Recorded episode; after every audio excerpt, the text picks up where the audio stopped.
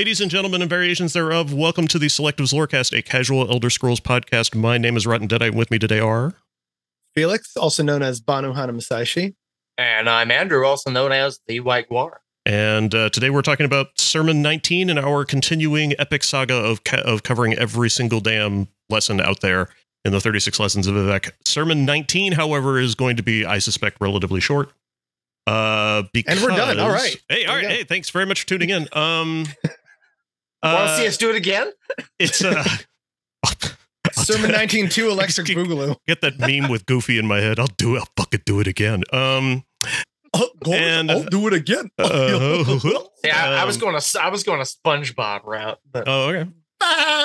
Uh, Jesus. Um, so there is a uh, there are a few there are some interesting ideas to cover in this. I don't know if we're gonna if it's gonna take like ten minutes, but um, Sermon nineteen We'll takes place. It's important to note immediately after Sermon eighteen, where Vivec uh is forced to confront um her destiny, sort of her dharma, the um the the the uh uh, uh, not something that Vivec was happy with, basically. Um, Vivec was, I suspect, before Sermon 18, reasonably certain that the, that Z was going to become like this, you know, uh, uh, uh, magnificent power in the universe, possibly even fulfilling the role of the Amaranth. Uh, if if the concept was something that Vivec was aware of at the time, not, I think. I think Vivec kind of like I think he understood that there was something there to happen, something coming, but um may, you know as, as in like you know uh the you know um the the the figure that stands on the horizon i think is how it's referred to earlier um and there's not really a uh uh uh, uh, also to in in also in the in the uh in the 36 lessons as a as a work as a body of work uh in its defense uh i don't think kirkbride knew what the amaranth was then either. I don't think he had a plan for something like that. That was or if, if he did it wasn't i don't know if it was well defined as of yet. Um and uh or, or- although i could be wrong i know for a fact that uh these the second amaranth the first amaranth hunt where we were looking for the layer underneath uh, um uh the godhead the the there's the godhead amaranth and then there's the godhead dreamer and then there's the second dreamer the which turned out to be anu. That that whole search was something that uh kirkbride invented um like kind of like on the spot sort of. Uh and uh it wasn't something that he realized was there when he was writing the material and then later on in review he went oh shit. This is a great coincidence. Um and uh, yeah but so i'm not entirely sure that the amaranth existed during the 36 lessons of vivec but uh i think probably he had sort of an idea of it. Um yeah. Well, well, and the Uh, fact that it's it's only ever, uh, I mean, it's it's mentioned more more um intentionally in Mhm. Sermon 37. right yeah Uh, and and the love letter from the fifth era i think is uh, yeah, Yeah. yeah, and and I can't The, the later iterations. Mhm, mhm, yeah, I, I I'm sure the word amaranth probably pops up somewhere the in love the letter lessons. I think. when was the love letter I think it pops up when he's talking about uh, some of the ways of reaching heaven. Yeah. Love Letter from the Fifth Era was written uh, in 2010. God, over a decade old. Uh, no, wait, no. The article about the Love Letter from the Fifth Era was was was uh, uploaded to the Imperial Library on the on in on June 2010. I don't know when the actual post was written. Um, oh, here it is. Uh, September 12, 2005. Oh, so, wow. uh, yeah. Um, Well, well, so, it, So Morrowind came out 2002, so it was only a few years later after Morrowind came out. And uh, one assumes that Kirkbride was writing the 36 lessons in 2001 to 2002, I think, um, or Yeah, maybe even yeah, earlier. I mean, I mean, it was he. He said he had a deadline on it because he Mhm. he had to he had to write like what fifty books or something for uh, 40 like or 50, it might have been 50. Yeah, he was Yeah, contracted, and, and he, his original intention was to write 40 lessons of Vivec. Um, yeah, yeah yeah and he Uh, only managed 36 in one week. yeah. Well, well, well he's he said the the biggest struggle was trying to figure out how to how to weave in the the skill buffs that they gave from, from Mhm. because because uh, Each book had to have something to do with it. Yeah. Todd Howard had given him you know so many uh, you know skill books to to, to work from. Um, you know you have to you have to have this many skill books. You need this skill, this skill, this skill, and this skill. Um, and uh, yeah, and that's that's why I like the the sermon of of the mace is a thing. Mhm. Um, Yeah, exactly. Well, uh, also the the symbolism works pretty well, but um, uh, yeah, yeah. Um, He- So he- anyway, yeah, Yeah, uh, mhm. so sermon 19 uh, uh, takes place after this moment when I would argue that Vivec is looking for um it, or Vivec is, Vivec is kind of uh I'm going to say struggling with this revelation um or getting good, getting good with it basically uh making his making her peace uh, Vivec put on his armor and stepped into a non spatial space, filling to capacity with mortal interaction and information, a canvasless cartography of every single mind it has ever known, an event that had developed some semblance of a divine spark. So, uh, this is the. Um, this is a sort of a description of the state of Chim. yeah, that's what I was getting to. Um, it's what Vivec calls the provisional house. Uh, but the provisional house is technically something that Vivec built at, in in that state. Um, and uh, One, does he did did Vivec say that the provisional house and the God place are the same thing? I can't recall in that mm, conversation because when when you have a conversation with Vivec in uh, in TES three, uh, yes, he says something about how he goes into a a state, a god place. well, yeah, yeah, it's like here in the waking world, I'm I'm Mhm. sitting and talking with you, Mhm. but when I'm asleep in in the the sleeping part of me, I'm very very busy.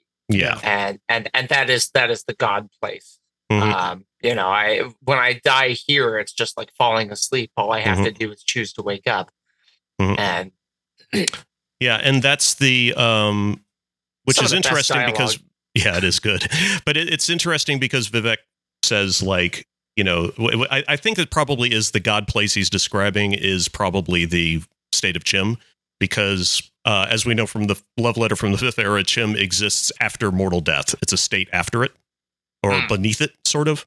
Um, uh, yeah, yeah, exactly, Hendris. It, it's it's like he's turning on like or, or achieving the state. Um, the it, it uh, Chim aligns pretty closely with Gnosis, um, and if you like enlightenment, it's a state that you attain and maintain for as long as you can, but it's not a guaranteed thing, and it's a and and like the symbol of Chim, it's very hard to hold on to. It's hard to perceive. Um, it's uh, I I've, I used to go on and on. I still do go on and on and on about flow states. And the problem with flow states and uh, is that they have a tendency to dissipate the second you realize you're doing them. Um, and uh, the more aware of them you become, the more difficult it is to maintain it. It's sort of like if you've ever if you've ever been trying to fall asleep and you've had a moment where you realize you're about to fall asleep and then you wake up. I Like, hate that. yeah, I yeah. fucking hate that. Yeah. That's a lot like what it's like. It's it's it's like a constant fight of trying to um, reach a point where the Hmm. moment you realize you've reached it, you can't be in it anymore. It's a it's a Um, huge pain in my ass. A- an, another one that's that's kind of happened um, to me. I don't know if anyone else can can relate. And this is sort of a, a two parter thing. Um, sometimes when I'm dreaming, I will like be in a lucid dreaming state. Uh, and then kind of take control of the dream for my own fun. Like I remember one time I was just like kind of trapped in a warehouse. I'm like, well, fuck this, I'll just fly. And it was like, oh wait, no, can't quite do it. I'm like, okay, fine, no, stop, focus, fly. Okay, well, I'm levitating, but that works. Okay, and then I started flying for realsy, and I was like, hey, I'm flying. This is neat. And then a part was like, wait, that shouldn't be happening. And then I woke up. I'm like, god damn it, I God was damn having it. fun. yeah. Mhm. Like I was Mhm. right there. I was Mhm. having fun, and I was aware of that. It was Mhm. like, oh, damn you. And then the second um, part of that is um, I remember watching like a kind of mini documentary, a mini docu series about dreams and the waking world, the sleeping world, and people's perceptions. Um, there's this one guy who was talking about how he sort of found this really interesting uh, space between being awake and being asleep, where he could recognize he was in that sort of transitory space, and tried to focus on uh, imagining an object in his hand. It could be, you know, just something like you know an, an apple. I think was was the the analogy he used, or you know, a baseball or something. It, it could be anything, right? Mhm. Like a, a dagger, if you want. Mhm.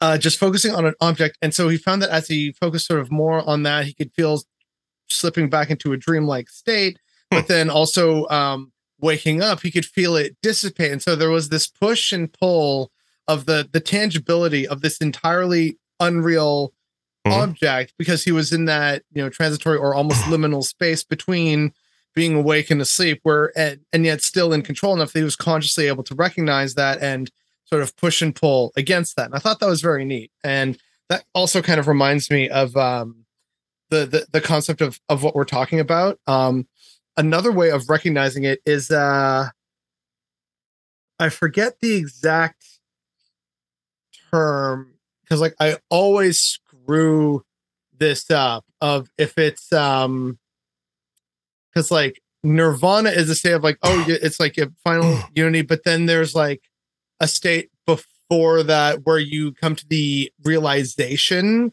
of everything so it's like your first step before full kind of unification with divinity and all that and i can never remember what that term is and what pisses me off about that is that i know i mentioned it in one of these episodes back in the day um and now it's gone. and yeah and and and like I, I think also like this is sort of what leads to some of the bodhisattvas in in buddhism is um they're enlightened but they're still retaining their connection to this world to Mhm. educate people and so they're Mhm. in that kind of state of ah i understand i must tell the other people about this while i'm in this state and i'm like okay that's kind of neat um like i want to say samsara but i think no i think samsara is the actual cycle yes. i think Mhm. yeah okay so then i can't remember i'm, the- I'm gonna go find this out now It, is it? Hold on. Some shit. I, I have to. I have to Google this. yes, it is the indefinite repeated cycles. Yeah, hmm it's what you're trying to escape if, as a Buddhist. Yeah. Um. Yeah, or Okay. or uh, like to to piggyback off of what Hendris is saying here.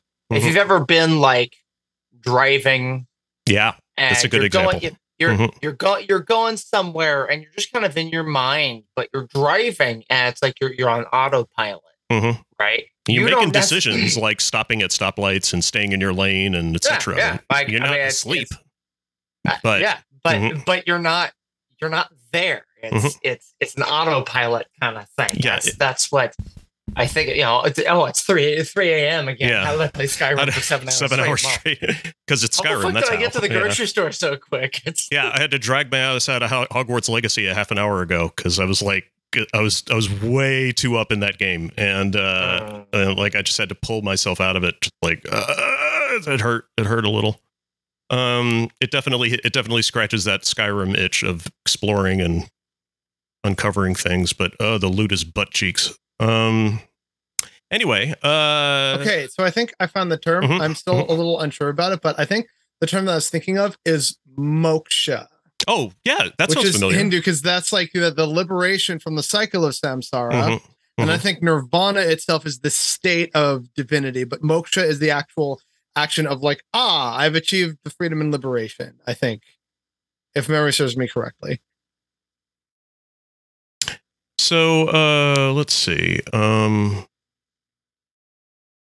see, let's see, let's see. Uh now I'm gonna I'm gonna explain like the exact like verbiage here.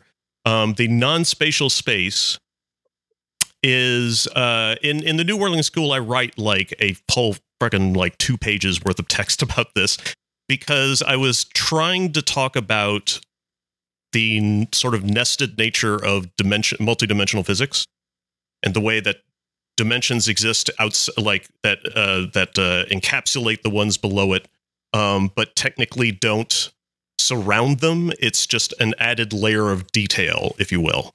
Uh, and uh, mul- multidimensional physics is really, really complex, and it is never anything that I'm ever going to be like knowledgeable enough to to actually speak to speak authoritatively about. Um, that's something that people spend their whole lives doing. Uh, my my dad was a particle physicist, and so everything that I know about, um, and by, by which I mean he was a nuclear physicist, and so everything I know about um, radiation and so on, I've learned from him. And he would, and at one point or another, I was asking him many years ago about um, like how to explain um multidimensional physics. And he's like christ i couldn't tell you. He's got a he's got a doctorate in the shit. And he's like i don't fucking know. It's really it's it, he was able to he was able to give me some information on it. But for the most part he's like this is really really awfully complicated stuff but the way one way to think about it is that um uh, a, a good example would be when Mehrunes Dagon opened the doors to oblivion and uh, opened the doors to the gateways to the Deadlands. I mean, no, uh, the uh, um, not the Deadlands. Uh, that's Molag. Um, chat. What's Mehrunes Wait, I Dagon's thought Molag Bal's thing was Coldharbour. Oh, it is. It Yeah. is Deadlands. It is the Deadlands. Yeah. Um, Yeah. when he opens up the uh the portals to the Deadlands in Cyrodiil, they open all over the place, and that's because the uh, Obli- uh Cyrodiil exists as a subdimension of Oblivion, which means that Oblivion is everywhere around Cyrodiil. Um, it it it's it when you open a portal to Oblivion, it you don't go up or down. You just change attributes. You know. Uh, Deadlands is Dagon, yeah. Mini World, eh, a little bit. Yeah. Um, Um, and uh, sorry, I found actually, um, curiously enough, through Wikipedia, um, Oh. a good explanation of like Nirvana and and moksha. And I Mhm. was wrong. My apologies. I had them kind of mixed up. Ah. Um, Nirvana, a concept common in Buddhism, is accompanied by the realization that all experienced phenomena are not self. While moksha, a concept common in many schools of Hinduism, is acceptance of self or the soul, realization of liberating knowledge, the consciousness of oneness with Brahman, all existence, and understanding the whole universe as the self. Nirvana starts with the premise that there is no self. Moksha, on the other hand, starts with the premise that everything is the self. There is no consciousness in the state of nirvana, but everything is one unified consciousness in the state of moksha. So Hmm. there we go. That's interesting. Well, and doesn't Nirvana have to do with tra- transcending the uh, reincarnation cycle? Isn't that, or am I thinking of isn't Tibetan Moksha the same thing?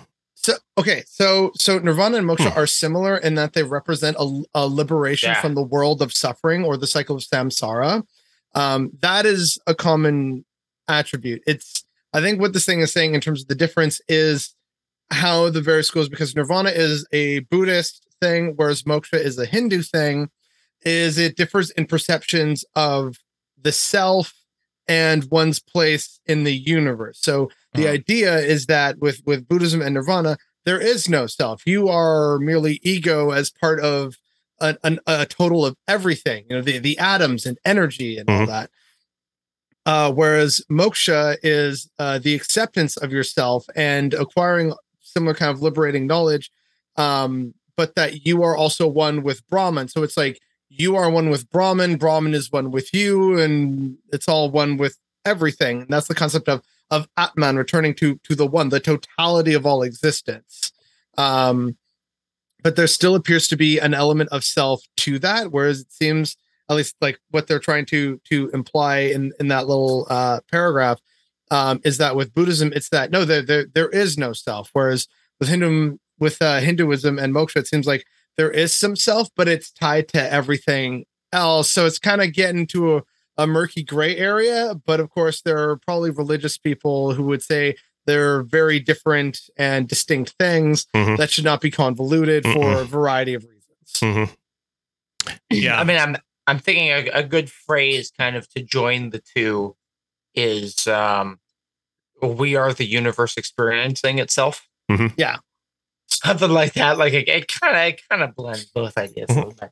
Um, but yeah, that's Um, that's interesting. so uh so yeah so i went on into great detail about this uh and oh i brought up asmodean flight um What the heck?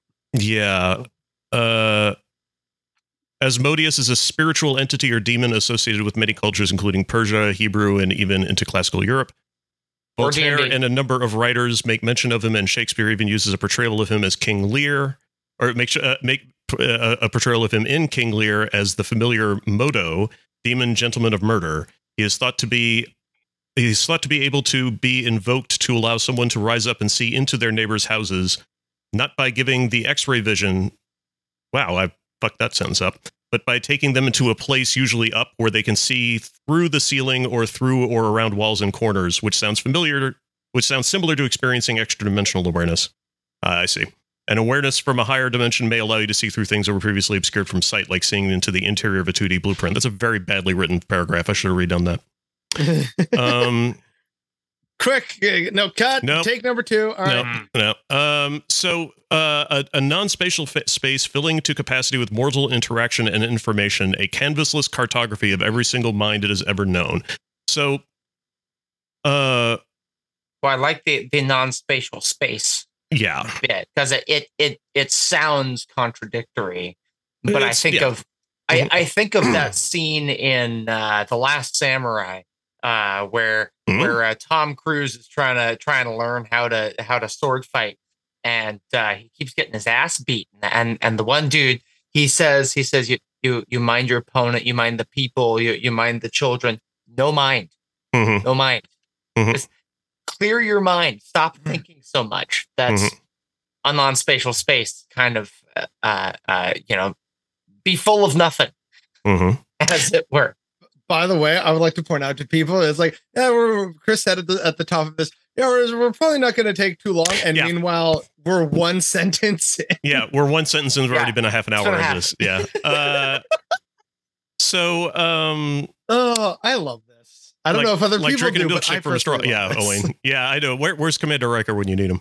Uh, so the what Vivec is describing here is what's called in the uh, love letter from the fifth era a uh, uh, it's this is the uh, uh, oh shit uh, flew right out of my head. This is the uh, state gradient echo of Mundus Centrex. This is the the state gradient echo is a two dimensional slice or a canvasless cartography um, of Mundus Centrex, which is the information hub of a information system. It's the hub, the the the stored the the center point of of knowledge of an information system. So spoke it's of the wheel you might say uh, it- it's it's the it's the point through which all information flows and then then is, is redistributed. It's not quite the same thing. It's the Um, CPU. Yeah. And Okay. and so what this is is it's a map of the mind of Mundus. And uh and so that's what Vivec's de- describing here is this uh this state of understanding the the map of every single mind it has ever known. So what so when you ask when people ask like what is chim exactly? Like what do you get from it? Um chim is just the understanding of the state of being of every single consciousness in Mundus, possibly before and since. yeah something Um, I, I i used to say on tesla all the time was Mhm. chim is not a superpower Yeah, it's not what it Exactly. is it it's it's much more nuanced yeah, and and uh cerebral than than all that yeah. It's it's not the ability to just will things into existence. Um, to do that requires additional power. Uh, for example, Tiber Septim used his ability to understand the state of the universe to shout Cyrodiil into a forest. Um, or he didn't. And uh, and that's kind of the uh, a, a, a similar thing with Vivec is that Vivec is able to do the things that he does because of the power that he gained through the heart of Lorkhan Mhm. uh, by just simply declaring herself a god. It's a uh, it, it, Chim is just a um, is the is the the battle plan. It's the blueprint. It's the Yeah. ways he plans out how I- how things are going to work. Yeah. I always thought of it like the the heart was kind of a, a stepping stool, Mhm. so to speak, to get to, Mhm. to Chim. At, at least in in Vivec's case, Sure. um, because it, it it granted the, the wisdom to Mhm. to really think about those existential concepts. and theoretically, um, it's not really as cut and dry as this, but Sure. neither Almalexia or Sotha Sil, or for that matter, Dagoth Ur, who were all empowered by the heart of Lorkhan. None of them achieved Chim. Yeah. And Not even I mean, Dagoth Ur, who got close but didn't didn't quite pull it off. Uh, Yeah, yeah. I mean, Hello, we, Sharmat. we we we get into the whole uh, anti-Chim Mhm. thing, Mhm. which I think that was that was a uh, uh, ice That was a fun time. I think Yeah, that's an I- ice fire was it warden IFW? Yeah. creation. Mhm. That was yeah, and and And a he- great way to phrase it. Yeah. yeah, he told me he regrets coming up with that.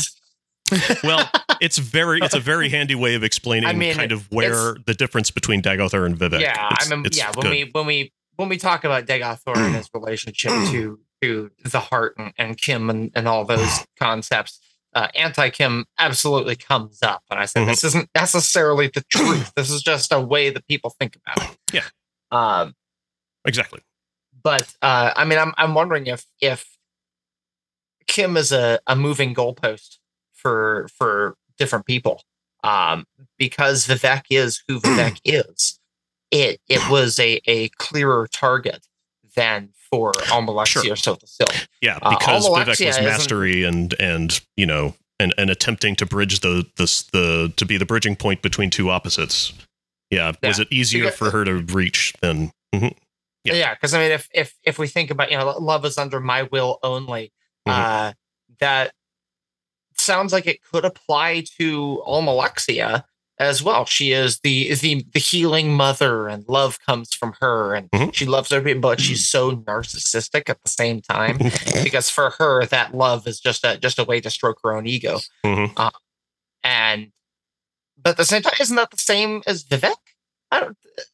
I, I mean, there's, Uh, there's an, argu- yes, there's an argument to be made the, there. the difference What here is is that it- the difference theoretically is that Vivec understands, as as he has said before, I give this to you as a gift, which is all th- uh, which are as all things a gift for myself. Yeah. Uh, Well, Vi- well- Vivec at least understands the unity of all existence. Sure. And- Almalexia does not. And, And the, the, the more that I think about it, I, I remember the conversation with Sotha Sil that we have at the end of Clockwork City in ESO um, when he's he's discussing the differences between them. He says that Almalexia is truly a better liar than Vivec is because she believes her own lies complicitly, Mhm. and maybe that's that's the difference. Um, she she is misled by her own lies. She can't see the truth and therefore cannot attain capital L love and enforce her will upon it. Um, whereas Vivec can see the barrier between truth and fiction and can straddle it uh, as as as he wishes. Mhm. Uh, and that's So- the yeah. Um, like, but that's also the reason why Vivec doubts.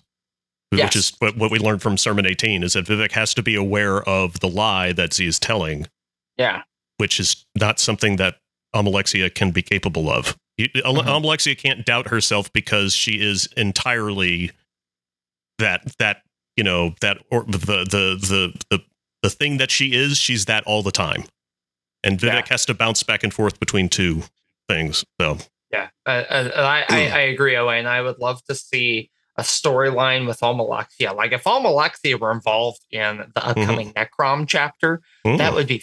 I I, I would Mhm. love for her to have. I mean, we more, technically have the tribunal expansion, which involves Almalexia, but I know what she's mean. hardly in it. I, I, I, I, I know. Yeah. I- like there's there's there's elements of her at at play, but it's not like a focal thing. Yeah, I mean, the even in ESO, you you get a quest from her, and then you fuck off, and it's Yeah, like, Yeah. and you don't see her again. The best part about well, there's a lot of best parts about uh, the Clockwork City, but one of the best parts is the fact that the re- part of the reward at the end of the of the whole quest is that you get to sit there and pick Sotha Sil's brain, and that's uh for for lore nerds that's like that's huge. And uh, Oh, to, That's, to that's get the a, holy grail. yeah to and get a similar Tuttle knew what he was doing when Oh, he yeah. wrote that. Oh, I That totally was- do.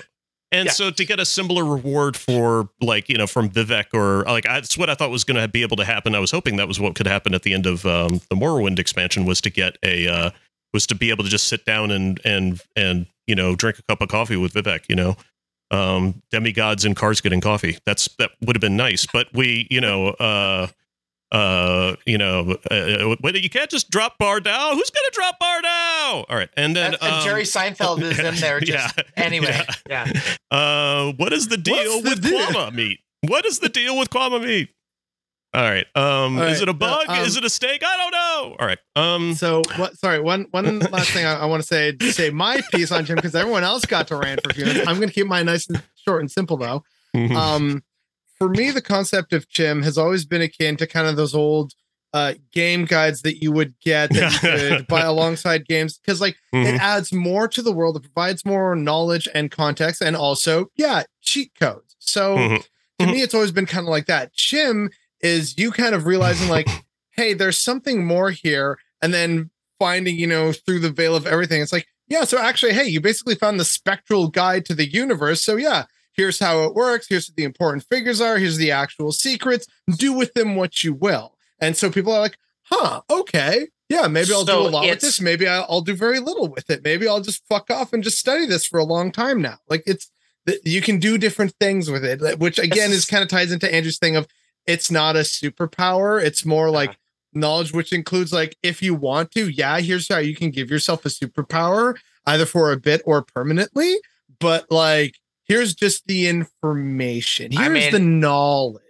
if if if we want to lean into the superhero bit, like the best analogy I can think of is Neo in the Matrix.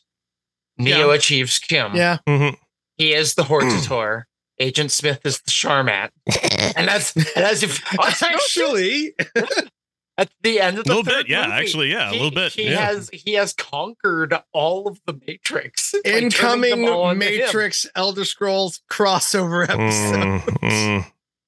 I, mean, I was I was Ugh. watching I was watching the Matrix last month, and I was Mr. like, Mr. Nerevar, we missed you. Yeah. it, that Oh, is the God. sound of inevitability.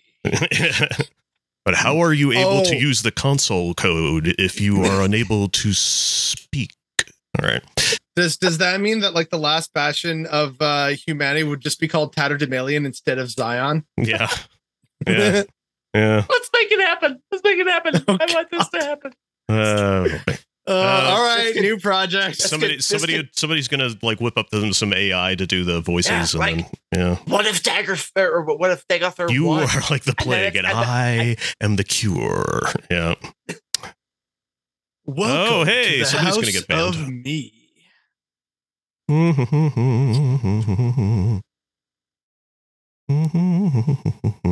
Someone got bingo. Ban. Nope. Banning a bot. All right. Um. So, uh, let's see. Uh, he said, "From here, I shall I shall launch my attack on the eight monsters." Because again, there's only eight now. Uh, Vivec saw that the moths would that Vivec then saw the moths that would come from the starry heart, bringing with them dust more horrible than the ash of Red Mountain. So this is um, the starry heart is uh. Uh, It's been called other things before, but I'm, I'm pretty sure that's supposed to be Cyrodiil. Yeah. Um, Uh, moths are largely used to represent the ancestors of the uh of of Cyrod. no, I think the, the Starry Heart is Tamriel itself. Oh, that's right. No, it is. Yes, you're right. Mm-hmm. Yeah. Wait, what? But I thought Um, Tamriel it was Dawn's beauty. I think it's that too. Yeah, I mean it's multiple names for Lorkhan's uh, uh, Plane of Oblivion. Ugh.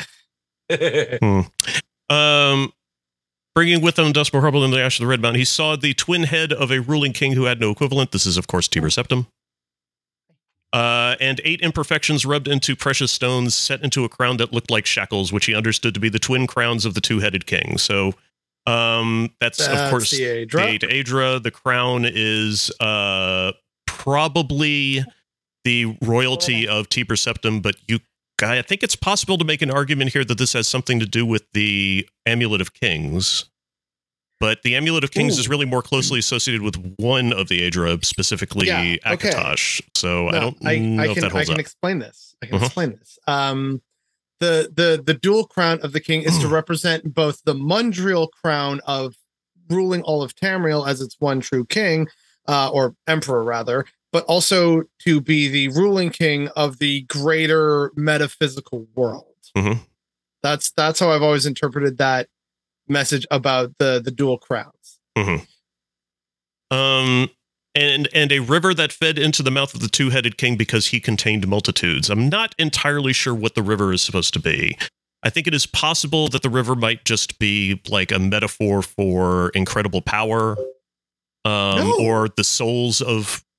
Um, uh, well, you're thinking memory.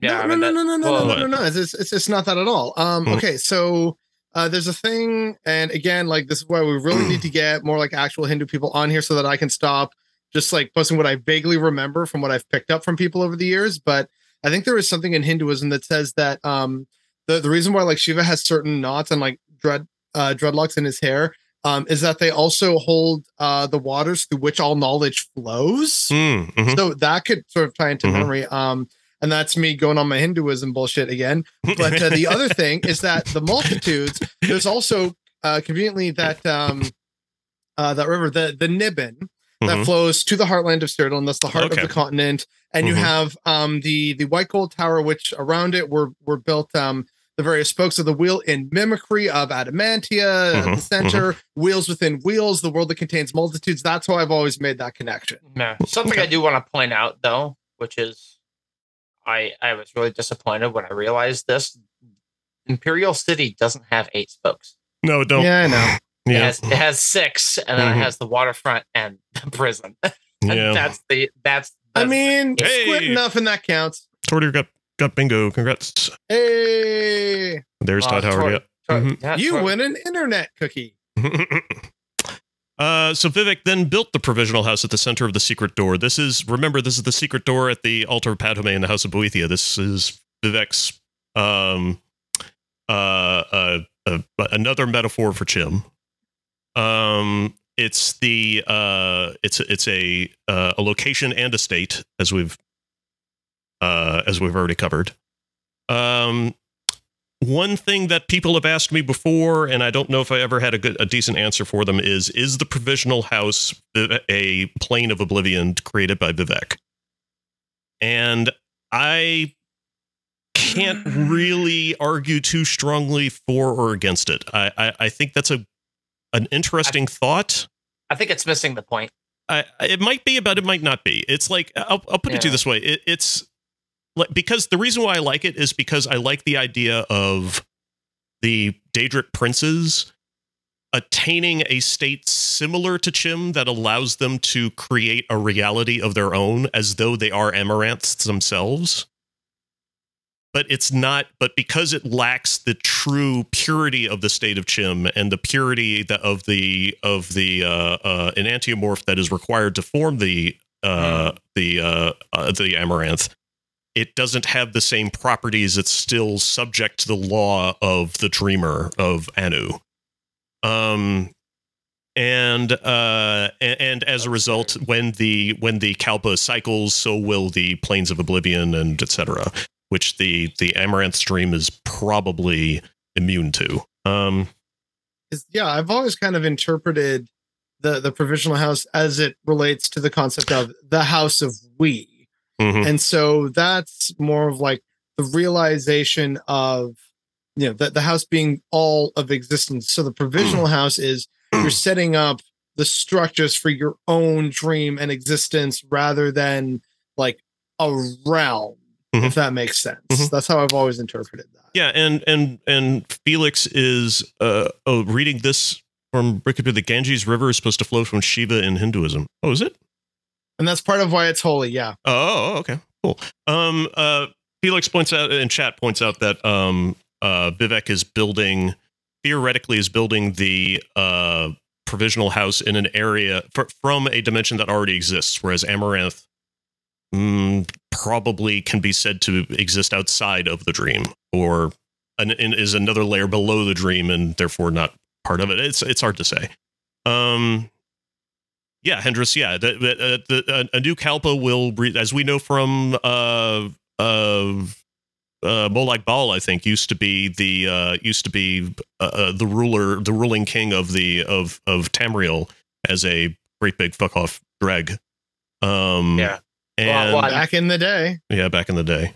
Yeah, and I mean it would also explain variations on Alduin, for example, uh, Mhm. Salta Satakal. Mhm. Um, and uh, you know, I mean, that may have been Alduin from the past Kalpa. He still ate the world, still did his thing. Mhm. Uh, we just we just call him Alduin now. Um, yeah, the the Nords have the idea that only one god survives when when the Kalpa comes around. I, I like to think that that's that they've kind of got half the truth there, and that it's really, um, it's it's that they have uh. I, I guess I, I I don't know that like they they're they're they're kind of half right like uh that they've perceived only one god at a time but um I I just have the suspicion that it's more than just one um I think it's a I mean, lot if if we take Skaal beliefs into account with the the Allmaker, Mhm. uh, is it Allmaker? yeah, yeah, it's Skaal all yeah mhm. Um, and and that I think is supposed to be Shor. Uh, Jonathan Bernson has a has a Mhm. good uh, a a good argument for it being Shor, and so Hmm. I've always gone based on that. I kind of had this impression that it was just really underdeveloped. like they, I mean, they uh, called it yeah, the, uh, the all maker, and they were like, "That's all the work I'm doing." yeah. It's like we need something that sounds like Odin but isn't Odin. So not Right. all father, no, all all maker, All maker. Yes, Ah. there we go. All right. Well, well, there's there's, geniuses. there's the Allmaker and the adversary, and I think the adversary is Ald, as in the psychopomp of Akatosh and Right. Alduin, and and Yeah. and you know the I dragon. their main divinity. antagonist was um the the the woodland That- man. The, the Woodland Man is yeah, is the man one of the them forest. too, yeah. That's Yeah. yeah, man of the forest. which which I like to I like to uh, apply a sea based interpretation of that. So he becomes the uh, the Driftwood Man, and he uh, resides in his libraries of kelp. Speaking of I, driftwood, I, I, saw I, did, the I did that lighthouse for I did that for the and slow. Man, I did that for the slowed. Oh, oh, okay. All right. Um. we should probably get on with the sermon then. yeah. Of the house it is written. Okay, so here we go. So uh Vivec builds the provisional house, and then um as Kirkbride put it, Vivec is then answered with this poem. Uh, Cornerstone one has a finger buried under, pointing through dirt, slow, low in the ground. North cannot be guessed, and yet it is spirit free. Corner, Cornerstone 2 has a tongue, and even dust can be talkative. Listen, and you will see the love the ancient libraries need. Cornerstone 3 has a bit of string, shaped like your favorite color. A girl remembers who left it there, but she's afraid to dig it out and see what it is, what it is attached to. Cornerstone, Cornerstone 4 has nine bones, removed carefully from a black cat, arranged in the fashion of this word, protecting us from our enemies. Um, All right, there's a lot to unpack. so uh so and then Vivec is told your house is safe now. And uh but the but the problem is that because Vivec doesn't fully understand or want or has not yet fully embraced her destiny, um Z answers, so why is it like so what like so why you know like it's a, it's a it's an unfinished thought. It's it's a doubt. It's a it's uncertainty.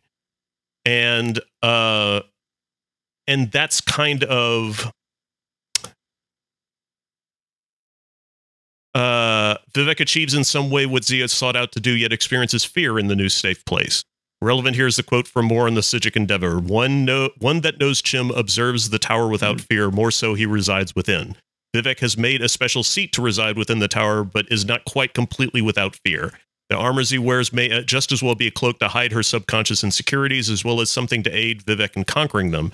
Overcoming that insecurity is one facet of the many sided key that is needed to unlock the final gate, and it might have been the only facet Vivec needed to solve, but couldn't.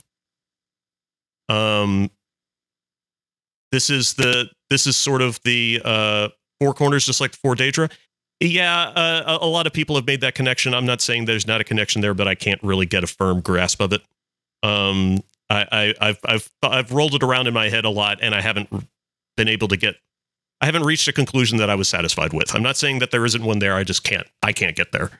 Um, and So- so dust dust and mouth thing is that uh, yeah, I thought it was too. But to, to be honest with you, I think the reason why the poem exists in the way that it does is because I think uh, Kirkbride just kind of wrote something that he liked that wasn't supposed to make any sense and uh, looked good. You know, looked pretty, We should ask him. and I did. Oh, okay, And well. uh, the answer I got back was almost as cryptic as the poem itself. Classic Kirkbride. yeah.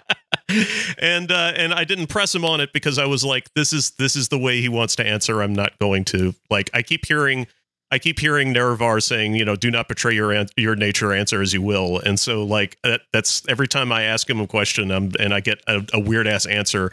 I I usually don't press him on it. I just go, he's going to give me what he's happy with, and and I should, you know, and I should read it into.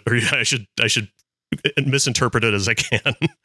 um. There you go. Did And- did uh, did we did we answer Latorio's question mm, oh. uh, about the four corners? But yeah, well, yeah, that's uh so I I did think that it might have had something to do with the hou- like as in like the House of Troubles and Mhm. at one point or another uh I had um uh I had uh um I I had uh Bucknibus going through the uh um going through the whole uh the whole like corpus of uh Thelema looking for a definition of a house. And um we uh, the two of us did not really reach a very satisfactory conclusion. And i think part of it was that we were looking at the wrong material. I uh, uh, uh crowley does mention houses and uh uh, before in in his t- in some of his text but i think that what was happening was he was referring to houses from a mystical st- interpretation of Egyptian culture. Uh, the the uh, it, uh, the the English translation, or I should say, the what is it? The is it Greek or Latin translation of Egyptian? So you go from from ancient Egypt to ancient Egyptian language to uh, whatever it was Greek, Greek, uh, probably. and I mean, then- that- and then into English. yeah, it's like and- Pto- Ptolemaic Egypt. Right. Be, uh, yeah. eh, during that translation of during that that mess of translating words and meanings there are the word house in english has a lot of different interpretations in uh, in egyptian uh, not the least of which is there's a actually a, a shape in the egyptian written language structure called a house which is used to encapsulate names. And in egyptian mysticism supposedly okay very very edged edged fringes of my knowledge here okay? So like uh, i might as well just say outright that what i'm about to say is bullshit because that's that's how that's how little how, how very little confidence i have in what i'm about to say. But but it, if i recall correctly and i probably don't this house is uh, something explained in egyptian mysticism as a uh, uh, as a a, a, metaf- a metaphor for a uh, a, like a, a magical concept of like a a a, a, grouping or a, uh, a a collection of um it's like belief or magic or I can't remember exactly it but it's it uh I, remember that it was important for a magician in Thelema to establish a house which does not have to be actually a physical house. It could be a room or um, a, like a shed in the backyard or something. And the parallels between this and a wizard's tower, in the sense of like the place that a magician goes to meditate and study and practice, it, it's almost the same thing. The way it was described, it's the the place in which a magician. Uh, hey, Baka. Hi, Stella.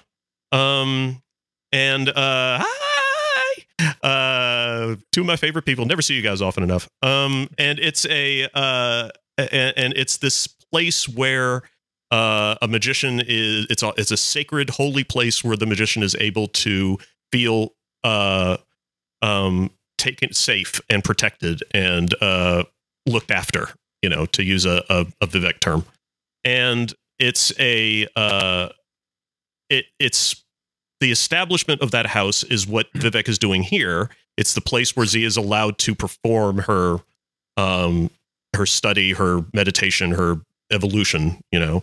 But in the process of securing that house, instead of getting the feeling of security that a magician is supposed to feel of uh, protection, uh, Z instead gets this feeling of confusion of why you know um why is it not what i thought it was going to be why is it not why why why is it confusing? Why why is it this poem? Why you know?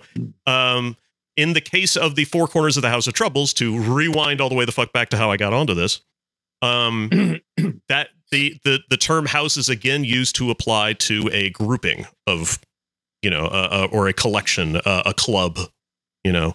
Um, so it doesn't necessarily have to be the same thing, but in oh, but if you squint real fucking hard, it is the same thing, and uh, and kind of managing to curve your head around this this uh, th- this weird amalgamation of concepts is one of the reasons why studying Thelema and Egyptian magic is so fucking weird.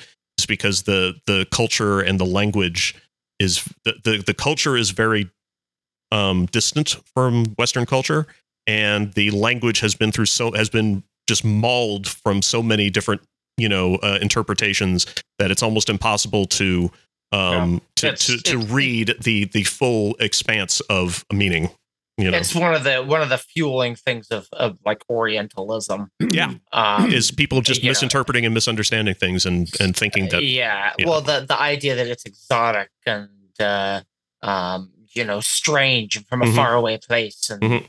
You know it kind of a, a- appeals to the um the colonizer in Yeah. in the you know um like uh I, I went to see Sigmund Freud's house in London once, and he had he collected a lot of Egyptian artifacts. He had just loads of stuff, and I don't know if he was allowed to have those or if a I mean, that- that, th- th- should that museum give those back to like the museum in Cairo or so. I, I- I mean, I don't know. well then well, I, there's I mean- there's a whole subject around that, but um, Yeah.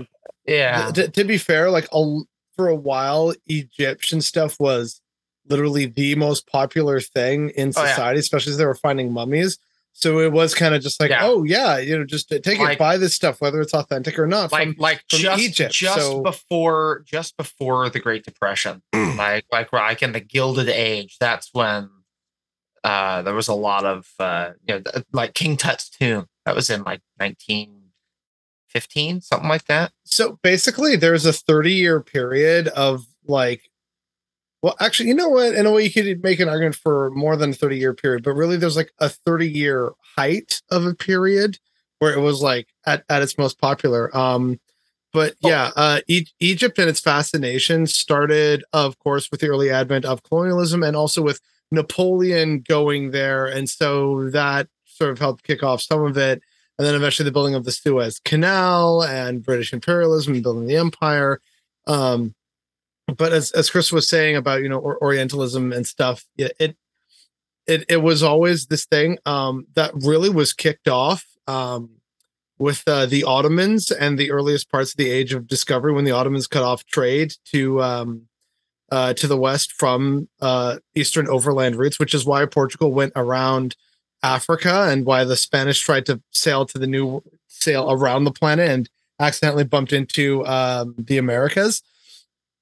It, it's all it's all because the Ottomans, baby. But um, yeah. Uh, the the the main um point of all this is that what ends up happening is these these various ties through trade that you get from like the Renaissance through the Ottomans through you know the Age of Discovery and everything it's it's always something new from the east because everyone kind of grown tired of the same crap. So this is why things like chinoiserie uh, start showing up in um, parts of France, where they're even though it's not authentic, they're making furniture in mimicry of what they've seen in China or what was imported from China. It's the same from um, Egypt, and people started copying various architectural styles, but like in their own kind of way uh fashion trends in their own kind of way. Like all these different things had had an impact without any real care or knowledge about the culture. They just saw a cool new thing and we're like we want to do that and that's Mhm. kind of where a lot of this comes from and why there's no actual true knowledge or relevancy because it completely disregarded what the locals thought about it and where those customs histories cultures etc come from.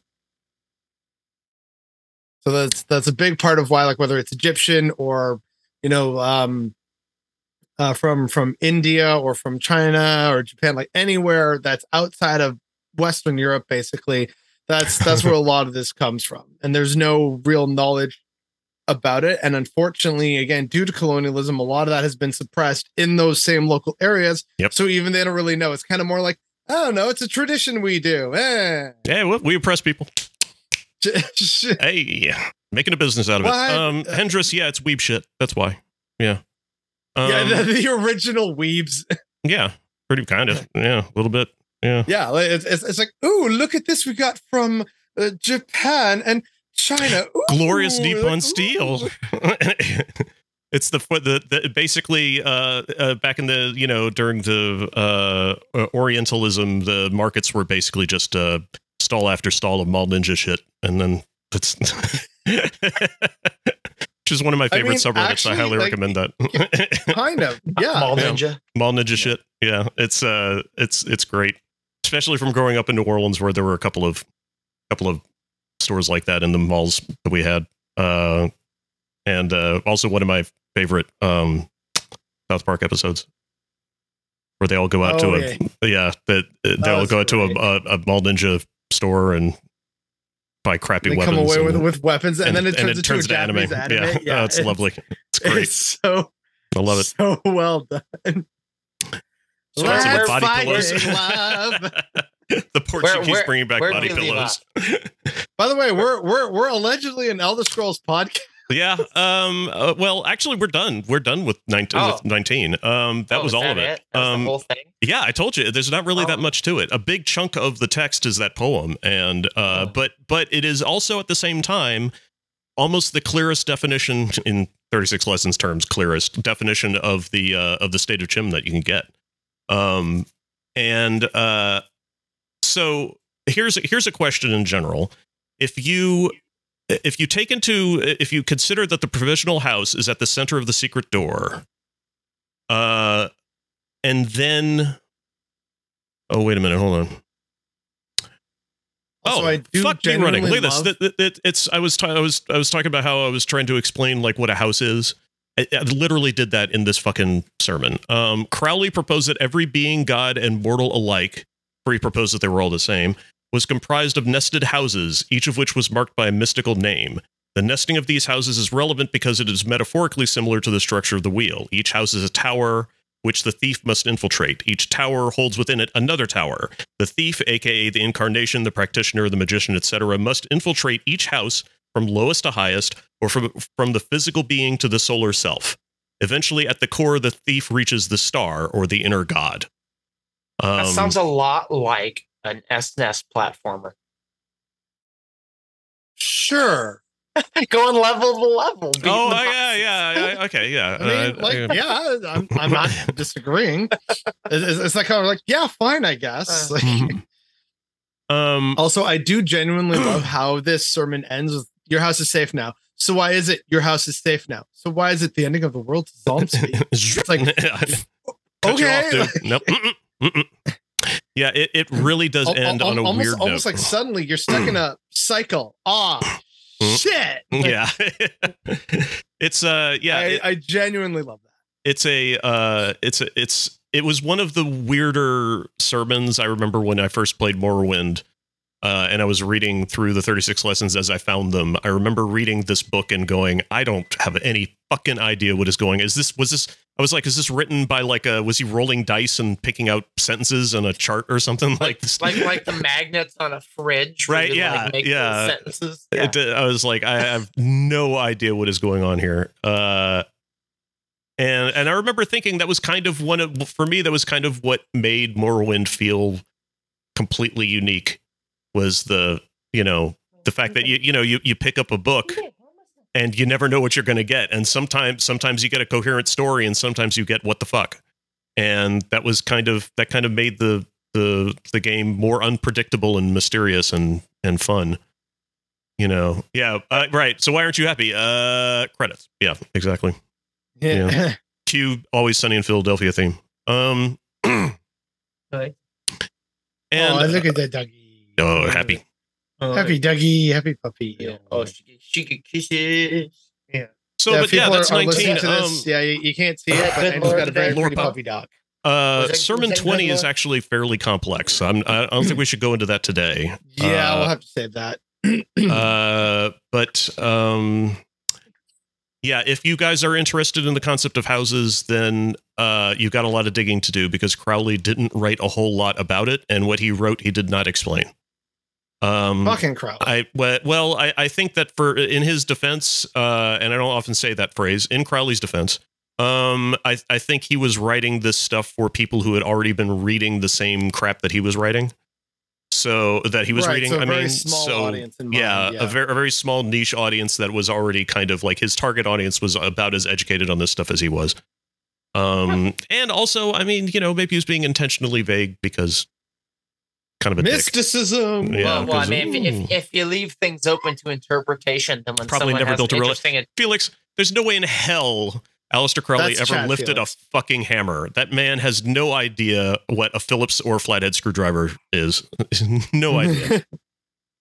Oh, No by the idea. way, I have a great little short to show you guys on that notion of like screwdriver heads. That's like one of my favorite online Oh, videos. Okay, well we'll we'll, Yeah, we'll stop the cast a- before that happens. After, yeah. Um, so it'll be for the streamers only. There we go. Uh, yeah. So in two weeks we'll do this again. I'm pretty sure, right? Uh, That yeah, on the work with my fourth of March. All right.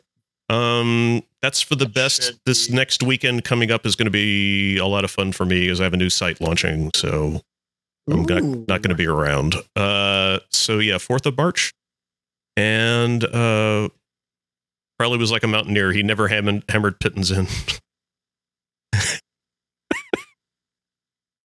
yeah, Oh boy. yeah, We have fun here. yeah, yeah. That's yeah, yeah. And and he probably had somebody else doing all the work for him. Um. All right. So uh, thanks everybody for tuning in. We'll see you in two weeks. Everybody, bye. Bye bye. Bye bye. Bye.